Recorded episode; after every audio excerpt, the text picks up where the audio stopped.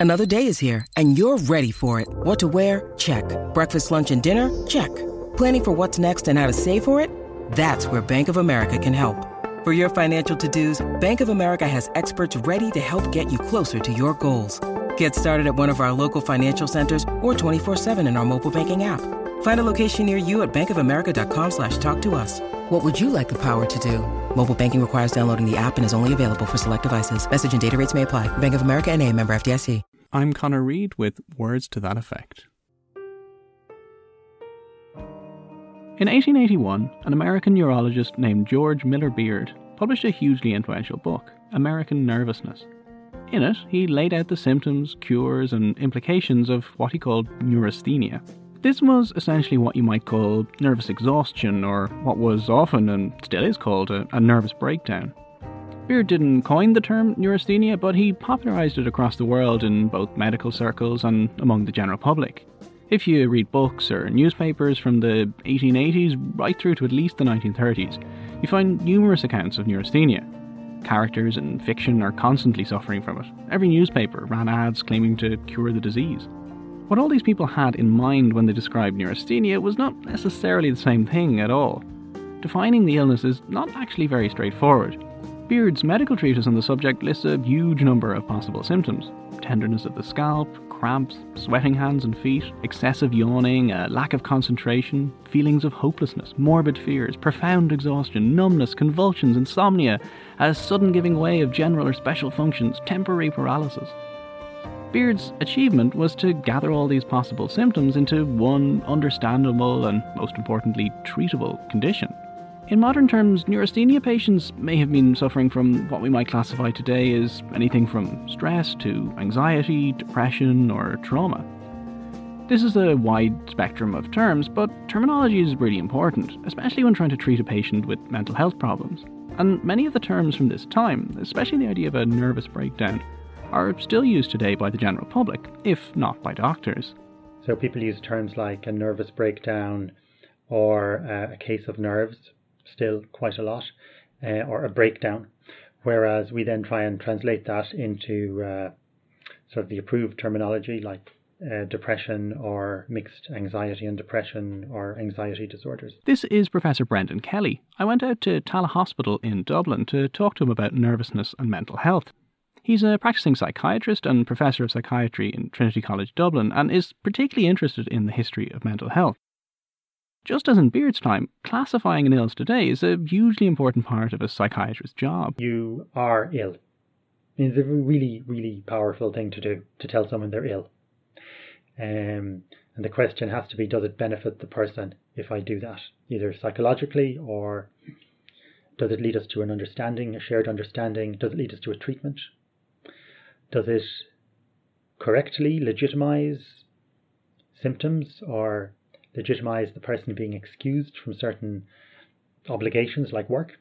Or does it incorrectly legitimize them being excused from certain obligations like criminal responsibility? So, in the 19th century, declaring someone to be suffering from neurasthenia, at a time with a very different understanding of mental health from today, could be a huge relief for the patient it turned what may otherwise have been a poorly understood and socially stigmatizing mental illness into something more tangible, something hopefully temporary and curable.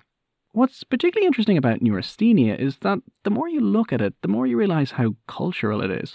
And this is one of the reasons Beard's book, American Nervousness, was so influential far beyond the medical world. For Beard, neurasthenia was a modern disease, which was becoming more and more frequent in the contemporary US. It was connected to what he saw as the increased pace of life, and to five things in particular steam power, the periodical press, the telegraph, the sciences, and the mental activity of women. There was, it seemed, more competition in the workplace, more stress, more hurry and worry. But then, of course. It is a constant of the human condition to believe that the current generation is more stressed and more distracted than the last, that the world has become impossibly busy and there's too much to do and that no one has any time anymore. And this wasn't just Beard or only in the US, but in Europe too. Uh, to quote a psychiatrist, James Duncan, who was a leading Irish um, figure, he lived from 1812 until 1895. He became president of the Medico-Psychological Association in 1875. And in his presidential address, he said, and this is 1875, a striking feature of the present age is that it is one of incessant mental activity. All is hurry, bustle, and excitement. Men have become restless and are ever seeking some new stimulus in the way of enjoyment or some new discovery in the path of science. Formerly they were satisfied to jog on quietly in the easy way their fathers did before them. They did not hatch eggs by steam or make calculations by a machine. They had implements but no machines. They disliked newfangled ways. Everyone is now anxious to secure advantage for himself before his neighbour. Is it necessary to prove that the greater the activity of the brain, the greater must be its liability to insanity? So he was worried in 1875, everything was getting quicker, people were too busy, they couldn't cope, and everyone would become mentally ill as a result. Back in the US, newspaper ads from this time sum it all up quite nicely. One runs as follows Neurasthenia has, during the present generation, come to be known as the national disease of America. In this age of hurry, worry, hustle, and the strenuous life in business, many people overwork their nervous systems and put too much strain upon them, which can lead to partial or total breakdown. Now, the solution in this ad is, wait for it, malt whiskey. The ad recommends it as, quote, invaluable to overworked men, delicate women, and sickly children. Now, in most cases, alcohol and caffeine were not advised for neurasthenia, but anyone who could get in on the act was advertising their cure for the illness. Usually they were pills or tonics, which were really just vitamin supplements or something similar. I've put a few of these ads on the website, they're really interesting to look at now. So, if stress and strain were causing neurasthenia, then the people most susceptible to it were the professional businessman, the banker or lawyer, the successful entrepreneur. In Beard's opinion, neurasthenia was an affliction of what he called the better classes, that is to say, white, urban, professional men much like himself. So, being neurasthenic isn't necessarily that negative at all, especially at a national level. The more people who suffer from neurasthenia in America, the more it's an indicator that the country is modernizing, urbanizing, excelling in business. Beard is outright triumphant a lot of the time. He notes at one point, all this is modern and originally American, and no age, no country, and no form of civilization in the days of their glory possessed such maladies. So, you know, he's pretty proud of having lots of cases of neurasthenia. So, in the end, it's very much a cultural disease, and pretty soon it was a firm part of the popular imagination, influencing everything from literature to tourism, doctors to presidents. But it's the treatments for neurasthenia that are particularly revealing. Beard saw neurasthenia as a mostly male affair, and a frequently recommended cure was to do vigorous, strenuous, manly activities horse riding, fishing, hunting, working on ranches, for American Easterners confined to the stress and strain of the fast paced city, this meant going out west, and it became known as the West Cure. A whole host of American men went out west for health reasons and ended up being inspired to write about it. The Western genre was born out of this tradition, wrapped up in ideas of the strenuous life, manifest destiny, the frontier, and other aspects of white American identity at this time. Theodore Roosevelt, who would later become US president, was advised to travel west for health reasons, and throughout the late 19th century he wrote about his experiences, helping to shape perceptions of the West. His close friend Owen Wister travelled to Wyoming to cure his neurasthenia, a trip which sparked his interest in the life of the cowboy, the subject of his phenomenally popular Western novel The Virginian, published in 1902. A decade later, Zane Grey, influenced by Wister, published Riders of the Purple Sage, and these two books basically invented the Western genre. The romanticized cowboy life, the black clad, gunslinging cowboy, quick in the draw but living by a strict code of honor, the shootout finale, all of these come from Wister and Grey. And the novels were made into theatre shows, TV series, and films for decades to come, continuing to influence how people saw the American West. Ranches were set up across the region, specifically catering to Easterners travelling west to escape the neurasthenic city and recover their shattered nerves. Now, George Miller Beard was not the only person popularising neurasthenia at this time, and for many of these doctors, neurasthenia was just as frequently diagnosed in women. The other most famous name of this time is a physician named Silas Weir Mitchell. Mitchell was the doctor to American high society, and it was him who diagnosed Owen Wister. But he advocated a very different cure for women suffering from neurasthenia. You're not supposed to write or paint or think in any possible creative way and eat three full meals a day and just lie in bed and do absolutely nothing. This is Dr. Dara Downey. My name is Dara Downey. I lecture in English literature, specifically in American literature, um, and I will be lecturing in the School of English in Trinity College Dublin in the coming academic year. Um, I focus mainly in my work on supernatural American fiction and mainly the kind of gothic end of things. So, when it came to treating neurasthenia, there were two very different treatments. For men, a vigorous and stimulating trip out west. For women, a complete removal of stimulus and a period of recuperation in bed. Or, more simply, the West Cure and the Rest Cure. The Rest Cure is immortalised in one really great short story, the classic of American literature, by a writer named Charlotte Perkins Gilman. Okay, well, Gilman, in lots of ways, was kind of reasonably typical of female writers at the time. She published fairly widely, sort of a lot of short things, stories, um, articles, kind of polemical works that would have appeared sort of originally in magazines, which was how most people made their money in the 1890s. There were a lot of women writing at the time who were supporting their no good husbands by writing for magazines. Um, and she was reasonably successful in her day, and one of the things actually that Gilman was most famous for um, as a writer was, as I say, her kind of more polemical pieces of work. Uh, where she wrote a lot about kind of the status of women in the home. Um, she also had a book called Women in Economics, and kind of a large part of I think why she's been picked up now in the 20th century, particularly kind of by um, feminists starting in the 1970s was because she's one of the few people in the 1890s who try, not always successfully, but she tries to position gender as not kind of essential, not linked to sort of physical traits. So um, she has a great line about kind of how it's really stupid to talk about uh, like the differences between a male and a female brain that you may as well talk about like a male or a female liver.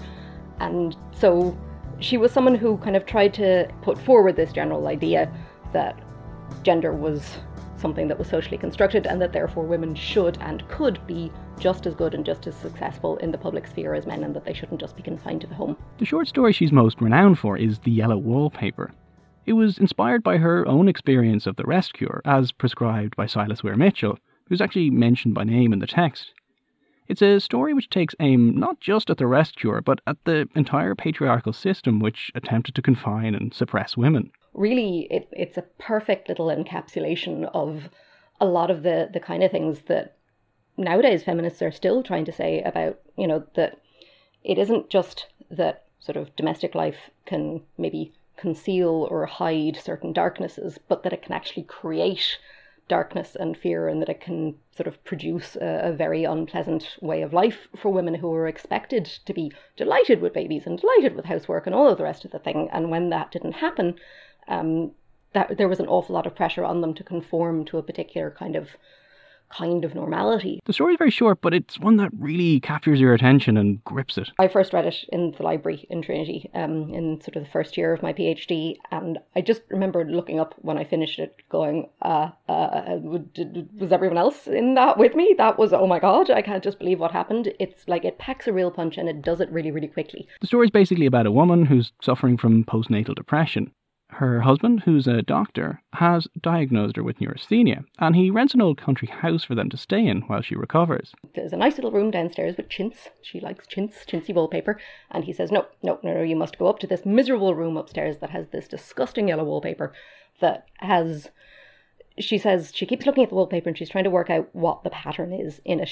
How does it repeat? What what are the ways that it kind of comes together in a sort of symmetrical way? And she just can't work it out, and it drives her mad literally. Um, she she's writing in her diary explaining to us about this yellow wallpaper and she starts to see things in it eventually she she starts seeing kind of multiple women and then these kind of shrink down to one single woman who she tries to free from kind of behind the pattern of the wallpaper and at the end spoiler alert um, she and the woman behind the wallpaper essentially kind of become one and she's basically turned into um, a phrase that some people may have heard, the mad woman in the attic, uh, from Jane Eyre. She's kind of a version of Bertha Rochester, crawling around on all fours in this room, her hair all over the place. She's thrown the key out the window so that people can't get in, and her husband breaks the door down and sees her crawling around, and he faints, and she just crawls over him. So, in the end, for Gilman, the rest cure, which dictates avoiding all creative pursuits, ends up being the inspiration for a brilliant, enduring work of fiction.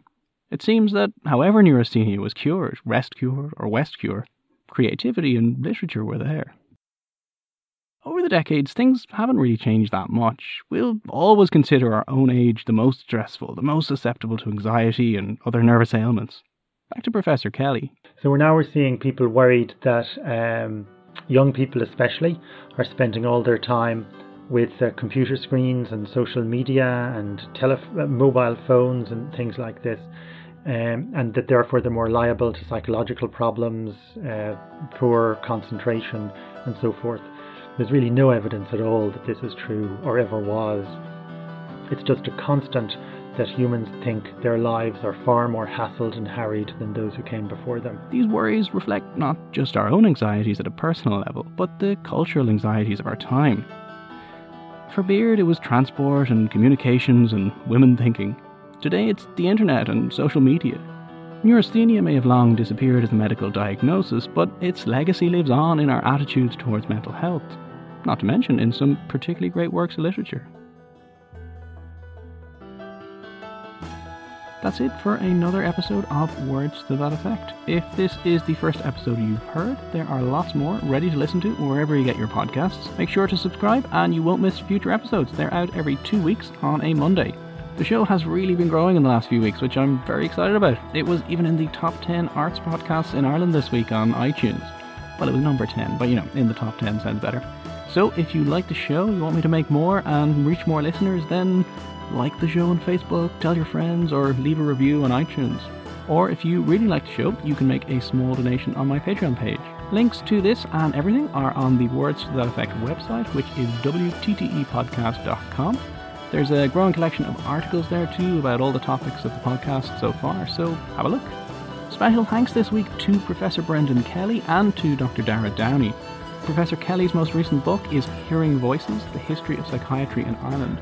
And if you want to find out more about the literary side of things, about Gilman and lots of other writers, I would highly recommend Dr. Downey's book, American Women's Ghost Stories in the Gilded Age. Links to both these titles and other research is on the website, which is where you'll also find more info about the music this week from the Jimmy Cake. Their excellent new album, Tough Love, is out now, so go check it out.